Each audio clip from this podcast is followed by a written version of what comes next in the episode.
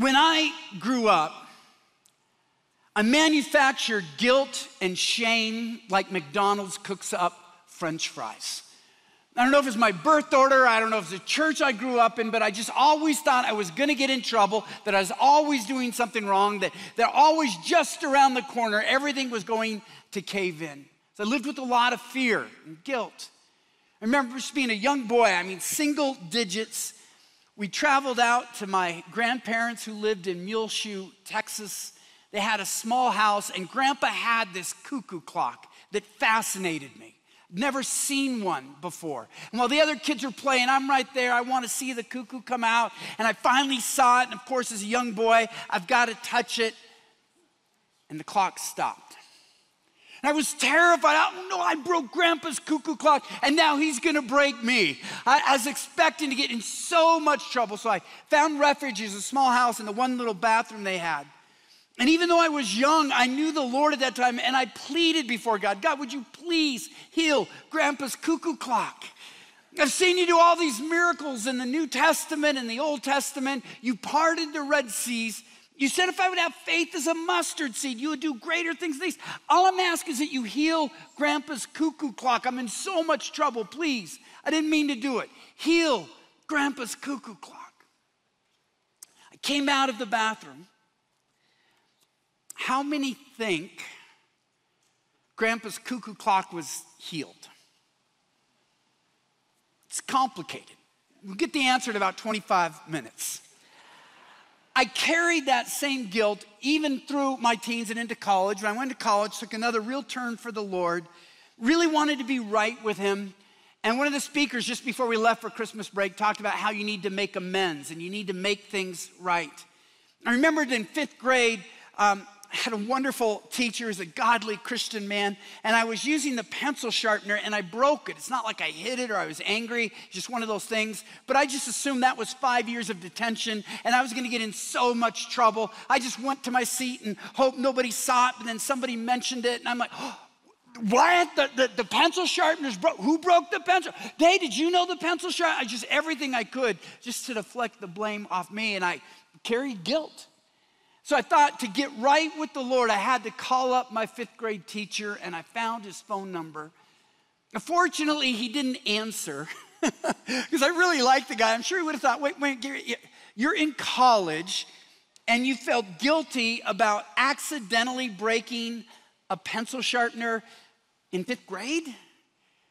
Can I get you the name of a counselor? I mean, do you need some help? I'm just kind of worried about you.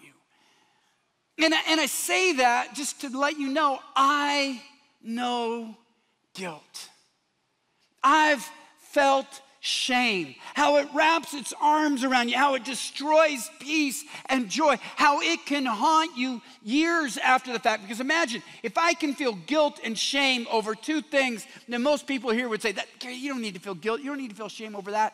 Imagine the guilt and shame I must carry over things that are justifiably evil and wicked and wrong, sins that everybody here would agree, yeah, Gary, that was not your best day. I don't know what your relationship with guilt and shame is. Maybe some of you should be feeling guilt, you're not. Maybe others, it's this weight, it's this cloud over your life. But the words we're going to look at in First John chapter 2 today have been so freeing for me. I had the whole chapter to deal with. I'm in chapter 2 and I couldn't get past the first verse because it is so powerful and so pertinent to my needs, I believe to everyone. I'm eager to get into it now. First John chapter 2 verse 1 John says this, "My dear children, I write this to you so that you will not sin, but if anyone does sin, we have an advocate with the Father, Jesus Christ, the righteous one. He begins with this phrase, my dear children. John was known as the apostle of love. He demonstrated it throughout his life. Clement of Alexandria was born 50 years after John had died. So when he was there, there were people that still remember John. There were a lot of stories that weren't in the Bible about what the apostles did. And one was John. After he was released from the island of Patmos, he'd been exiled there. It's where he wrote the book of Revelation. He got out and he spent the last remaining years of his life going around building leadership, appointing bishops, helping people grow, really wanting to establish the church of Christ. He was the last living disciple who had been one of the 12. In one such village, he saw this young man and he felt so much promise. The young man looked like he had what it could take to really have a powerful ministry. And he trained him up and he encouraged him and he gave a charge to the bishop before he left. This young man is important to me. I want you to keep training him, I want you to keep growing him, I want you to keep teaching him. He's got an important role in the church in this area. And so the bishop did. I mean, he had the charge from John. He trained him, he taught him. And the young man grew and he became powerful in ministry and he had such a strong thing that the bishop did what, frankly, a lot, a lot of parents do. All right, he's good, he's got a good start. And, and he took his foot off the gas pedal. Unfortunately, the young man's friends didn't take their feet off the gas pedal. And they began to gradually lure him away until entertainment became more fascinating to him than the things of the Lord. But then, of course, entertainment gets boring. So they started to be mean to people. And then that gets boring until they started to become violent. I don't know if you've seen this. I have in so many places where somebody has tasted the things of God. They know God's word. And when they step away, it's not like they take one step, it's like they travel halfway around the world and they become as bad and evil as they once were good and worshipful. He literally became a warlord. He took over a section of the hill just outside the village. And if anybody went by there, they were too afraid they would be robbed. Sometimes they would be murdered. So when John came back to the village, he sought out the bishop. And the first thing he did, he asked about the young man. Bishop's terrified. Well, John, he's dead. He's dead. How did he die? Well, he's dead to God. And he explained what had happened. John ripped his clothes. He started slapping his face. I know it seems weird, but that's how they had a lament back then. And he said, Where is he? Bring me a horse. The, the bishop's horrified. John, he will kill you. You're the last disciple. You cannot go. He said, Get me the horse. And they did. And he took off. And as soon as he got to the warlord's area, of course, the sentry arrested him. And the sentry was shocked because John wasn't afraid. There was no fear. He said, I came to be captured by you. Take me to your captain. As the sentry did. The warlord saw John, this old man from afar off, and he drew his sword. He would show these town people what will happen to them when they dare challenge him. But when he got closer, he saw the face of John, the last disciple of Jesus. And he did something his soldiers had never seen him do, not once. He dropped his sword and turned around, run. John defying the laws of physics and age, captured him. They caught his arm. He spun him around, and this is what John said why, my son, dost thou flee from me, thy father, unarmed, old? Son, pity me. Fear not, thou hast still hope of life. I will give account to Christ for thee. If need be, I will willingly endure thy death as the Lord did endure death for us. For thee I will surrender my life. Stand, believe, Christ hath sent me. In the face of this grace and mercy, the warlord fell to his knees and wept. And John brought him back to the Lord and he trained him and he taught him for weeks. That's how the early church knew him. They remembered him. When he wrote these letters, he was a bishop who was an overseer of souls in the best sense of the term. He wasn't a fiery fundamentalist denouncing people, making them feel guilty, while then he went to his lunch, a pheasant and wine, and forgot about it. He loved like few have ever loved. And that qualified the words that he says next when he says, Dear children, I write this so that you will not sin. These are the words from a loving father.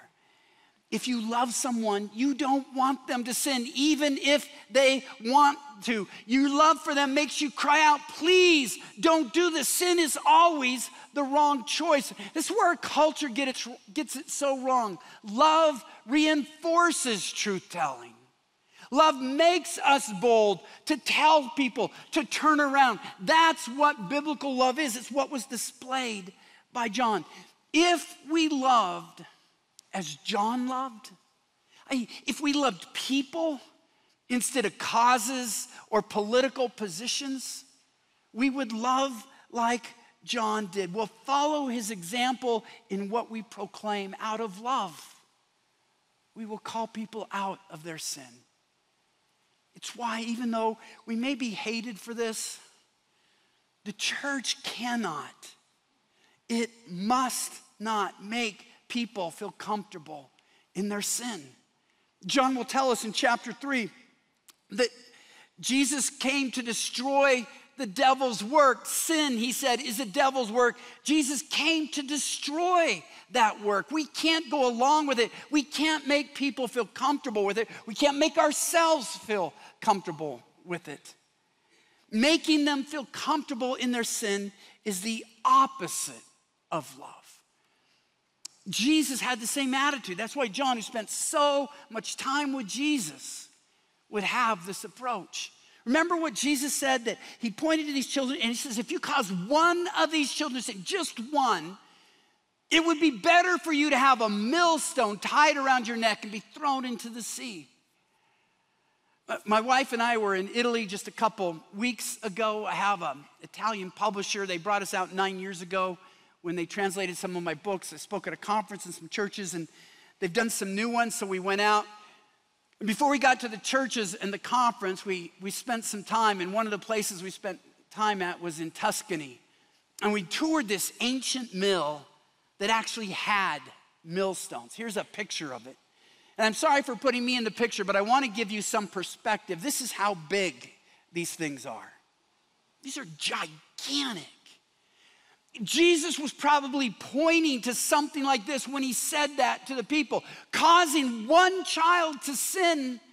It'd be better for you if you put a rope around your neck and, and the millstone and were thrown into the sea than that you would do that. That was Jesus's words. So if we facilitate our children's sin, wanting to keep a relationship with them, or we, we pretend it doesn't matter, or we swallow the truth, I hope will keep this picture in mind. Jesus would say, It's not love, it's not good for them. And John says this with the Father's heart, with someone who would die for those he served.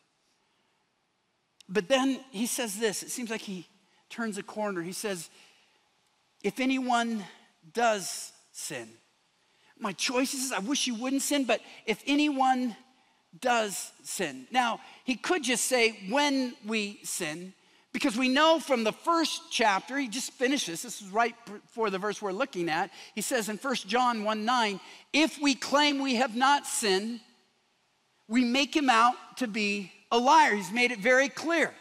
We all sin. But then there's some confusion because in chapter 3, and Kurt has chapter 3 next week, he says this in chapter 3, verse 9 no one who is born of God will continue to sin because God's seed remains in them. They cannot go on sinning because they have been born of God. So, how do we resolve this? He says, We lie if we say we don't have any sin. I don't want you to sin. And if you keep on sinning, you're obviously not of God. We know he's not contradicting himself. What's going on? This is a real letter that John is writing to real people. There was a heresy going on called Gnosticism, and I don't have time to get into the real intricacies, but it sort of had two sort of opposite reactions. One group, they would claim they didn't have any sin, they had reached a level where there was no sin in them. Another group would admit, well, it may look sinful to you, but what really matters is the spirit, not what I do with my body, and so I'm okay. And John is categorically, forcefully rejecting both arguments. He's saying this it is a lie to claim sinless perfection. None of us will attain that. But it is also a lie to continue in a sinful pattern of life and claim to be a Christian in good standing. I, know it can all sound so confusing, so let's look at this. Spurgeon helps us understand that Christians and non Christians alike both sin, but Christians sin differently than non Christians. Let's look at some of those ways. First, he would say the Christian no longer loves or boasts about his sin.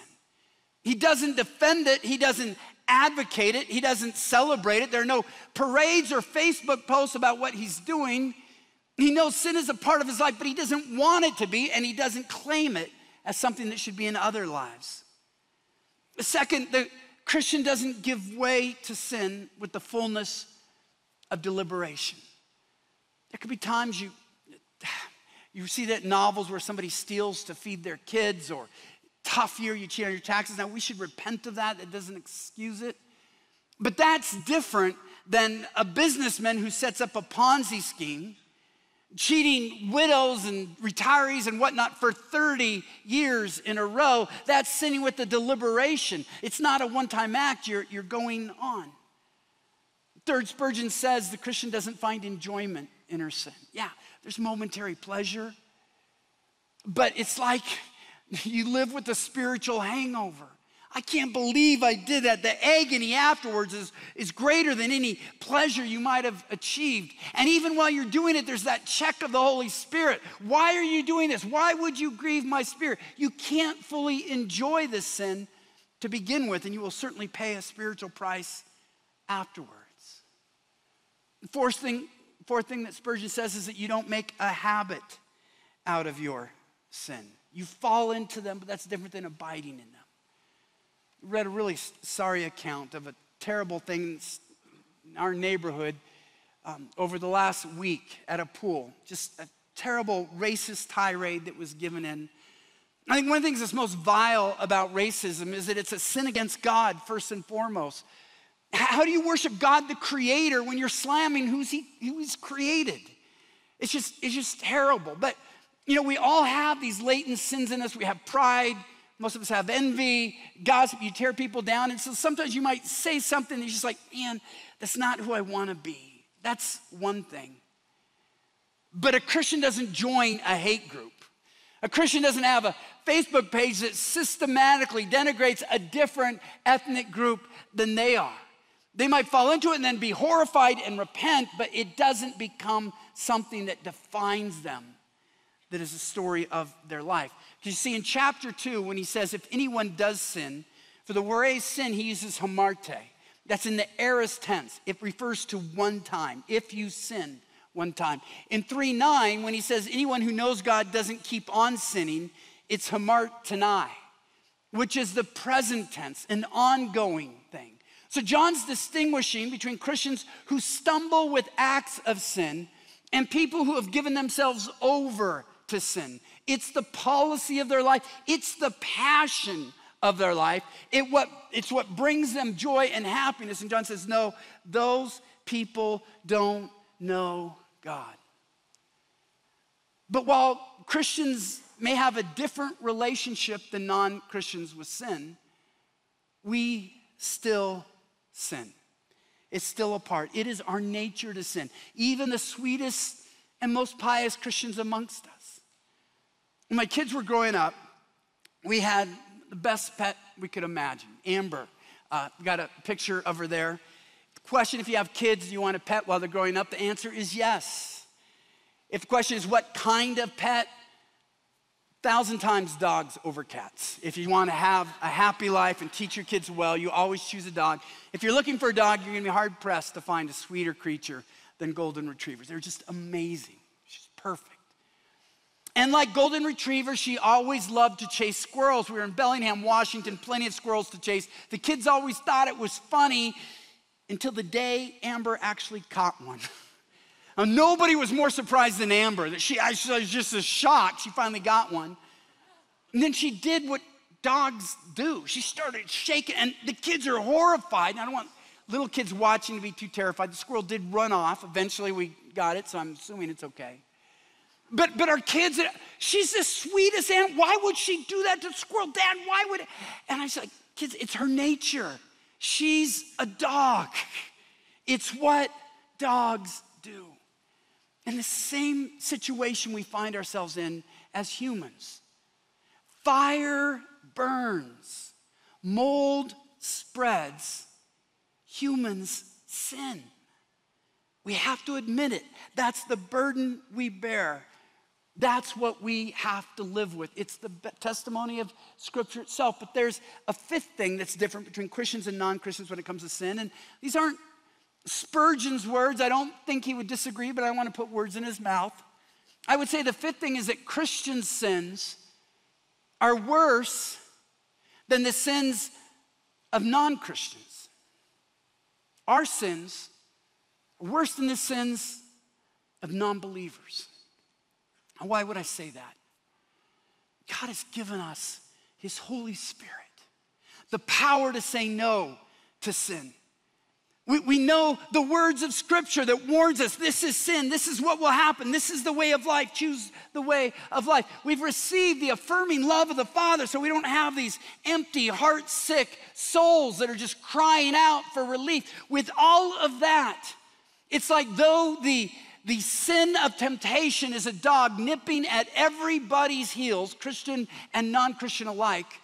God has given us Christians a 12 gauge shotgun with unlimited ammunition. Sometimes we Christians don't pull the trigger. We sin because we want to. That's what makes it worse. We don't have to, we choose to, and we still do. That's why I want to say to the non believers here I'm, I'm, I'm sorry if you've heard it opposite. Maybe you're watching online. Maybe your friends have brought you. I'm sorry if you've always heard from the church as if we're better than you and we look down on you. The reality is, when I sin, it's worse than your sin. I bring shame on the name of Christ. I have a way out. I just don't take it. But the hope for you is that if God will forgive my sins, if He will be an advocate for my sins that are worse than yours, he will be an advocate for you if you will trust Him. Don't let, please, don't let the judgment of Christians, the arrogance of believers keep you from the love and forgiveness and grace of God. Look to Jesus, the ultimate advocate.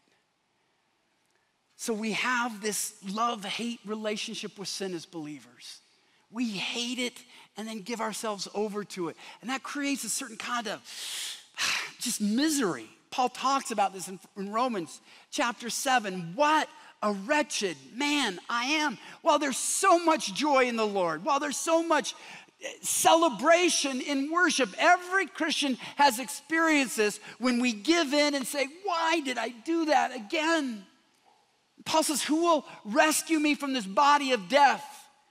Not me. I'm going to try harder. I'm going to get better. I'm going to read more books. He says, No, who will rescue me from this body of death? Thanks be to God. Through Jesus Christ our Lord. We had to look somewhere else, and that's exactly where John goes when he says this If anybody does sin, we have an advocate with the Father, Jesus Christ, the righteous one. Now, advocate here, it could be used as a lawyer, but Jesus is so much more than that. As a lawyer, he's got a 100% track record. He can't possibly lose. But it's not just that he argues our case, he gave himself. He knows his client is guilty. He knows that according to the law, we are condemned to death and hell. But John tells us not only is he our lawyer, but this, he's the atoning sacrifice for our sins. He knows going in, we have no, we can't be argued out of it, but he says, but I can take her punishment. I will absorb the wrath that should be placed on him. I saw what she did, but she's mine. I'm her advocate, and she goes free. Even when we're guilty, he stands up. And this is why I, I look back to my childhood where I lived with such guilt and shame, and I don't want you to live with that. Why did I live with that fear? Because I grew up with this. Uh, I don't know why. I think it was Jesus will be my advocate unless I sin. Jesus is in my corner until I do something stupid and he leaves me because I'm not worthy of him. But that's the opposite of what John says here. John does not say, if you worship every day, he will be your advocate. He doesn't say if you read the Bible and pray every day, he will be your advocate. He doesn't say if you attend church 50 times a year and give 10% of your income, you will convince Jesus to be your advocate. He doesn't say if you can finally go one month or one year or three years without committing that one besetting sin you don't want anybody to know about, voila, then you have an advocate. Says is shocking. What, what qualifies us to have an advocate? When we sin, we have an advocate. That's the amazing message of the gospel. And not just an advocate, the best advocate in the world. Our advocate is Jesus Christ the righteous one. He's perfect in every way for our needs. The, the way that this title is, Jesus refers to his humanity. He was born, he was one of us. He was tempted in every way as we have been, and yet was found without sin. Christ refers to the divine anointing and calling. He was called of God, not just man, but God.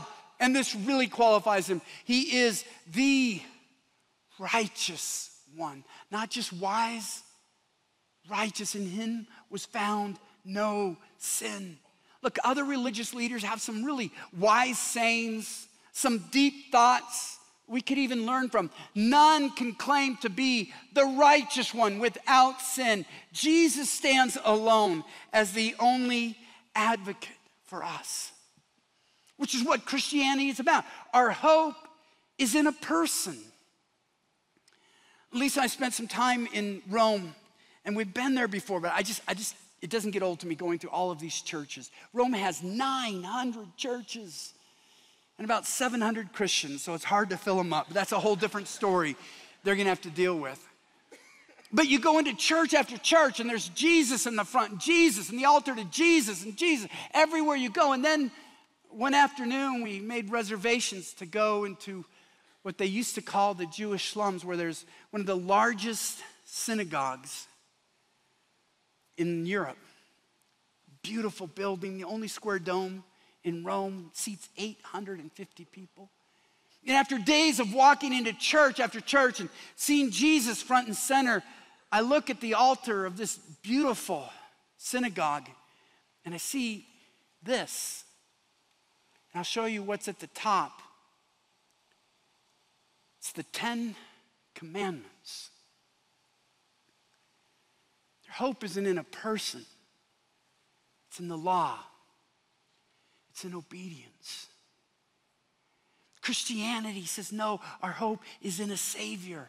Not that we obeyed, that he obeyed. Just this morning, reading through Luke, the temptations of Jesus, so encouraged that I, I, am righteous not because I can resist temptation, but because Jesus resisted temptation, all temptation 2,000 years ago. So I bear his righteousness as my advocate. This is what's so crazy. My sin is worse than non Christians, my righteousness is greater than the angels. The angels have their own righteousness. I and you wear the righteousness of Christ. There's no greater righteousness than that. And so we live with this amazing truth that yes, we are sinners. But when we trust in our advocate, we become righteous. And sitting in those worship services with Italian, unless it was the same tune, I didn't know what they were singing, but hearing, hearing the word Jesu, and I got up before I spoke at one service and I said, you know, whether you call him Jesu or we call him Jesus, there's no more beautiful name in all the world. He's everything. He's our hope. He is the perfect advocate, Jesus Christ, the righteous one. Well, I told you I would tell you what happened with the clock, so let me get to that before I let you go. I came out of that bathroom terrified, like I was going to execution, hoping, hoping, hoping God would heal that clock, and it hadn't moved. It was still broken. One of the longest hours of my life, just waiting for them to find out, waiting for me to get in trouble. And then my grandma walked by and she goes, Oh, the clock stopped. I said, What, Grandma? The clock stopped? Hey, everybody, the clock stopped. Anybody know who saw? Why did the clock stop? Boy, this is amazing. Grandma didn't freak out. She just pushed the cuckoo back in. She pushed a button on the front to reset the arms, and then apparently the, the weights had gone all the way to the bottom. You know, had to pull up the weights to, to run the clock. And she started up again grandma sort of became my advocate. As a little boy, I had no clue. It was impossible for me to fix the clock. I wanted God to heal it. And so he brought someone wiser and stronger who could. We all have messed things up. We all need the advocate. When I was in college, we had the question and I don't like this now, but it was if you were in heaven and you see St. Peter and he asks you, Why should I let you in? What would you say? the reason I don't like it is that getting into heaven isn't a test. It's not just having the right answer, it's the force of your life, putting your trust in something. But if you want the answer, I'll, I'll give it to you. John gives it to us. If Peter questions me, I can't try to convince him I was better than most or I poured out this service or gave this money. It's Peter, I'm. I'm a sinner. But I have an advocate. I can imagine heaven leaning for who's his advocate? Jesus Christ, the righteous one. And all in heaven, we got another one. That's all he needs. Nothing else matters. That's where guilt and shame goes to die. So let's be honest, whether you're a Christian or not, you came in, there's a lot of garbage in your life. We were gone for a couple weeks in Italy, and so we had all of this trash, and then we're moving into a new home, and so we have extra trash. And trash day is usually Tuesday, which was July 4th, and so it was waiting for Wednesday. So I've got all this trash piled up, waiting to put it in after it's emptied. So Wednesday morning, I'm in my home office, and I hear the garbage truck coming up the street, beep, beep, beep. And I'm like a little boy. I jump out. I want to see it happen in the way. Yeah, take it away. Get it out of here. And, and it felt so light. The garbage was gone. We don't have to live with our spiritual garbage. We are sinners, but there is an advocate. Charles Spurgeon says this I love this phrase Sinner is my name, sinner my nature. But thanks be to him who came to save sinners. I am a sinner saved. Can you say that this morning? You will need an advocate. I believe the day will come when you will be face to face with God and Jesus and have to give an account. We try to claim your own righteousness. Can I just say, He's got the tape? Geez, I, I was pretty good. All right, Peter, July 29th, 2021. Play it. But I was just a little, I had a little too much to drink, or I was under a lot of pressure. It was a bad day. Your own advocacy will get you nowhere. John points us to someone that will get us everywhere into glory, to admit that we are sinners, and to put our trust in the perfect advocate Jesus Christ, the righteous one. Let's read this again. My dear children, I write this so that you will not sin. He doesn't want us to use this as an excuse for sin. On the contrary, it should spur us to not sin. But if anyone does sin, we have an advocate with the Father, Jesus Christ, the righteous one. It's a great verse to put to memory. If I'm tempted to sin, no, I write this so that you will not sin because he loves me. But then if I do sin, instead of living with that shame and guilt, I have an advocate, Jesus Christ, the righteous one. Let's pray. Father, thank you for in your word helping us be honest that we're not above sin. We act like it sometimes. You know the truth. And we can be honest because there is a prescription, there is a remedy for our sin that you have provided through your Son. Thank you for sending him. Jesus, thank you for taking our wrath on yourself. Thank you for setting us free. And Lord, if there's someone here or watching online who has not received this grace, pray you would pour your grace on them now so that they could respond to you. In Jesus' name.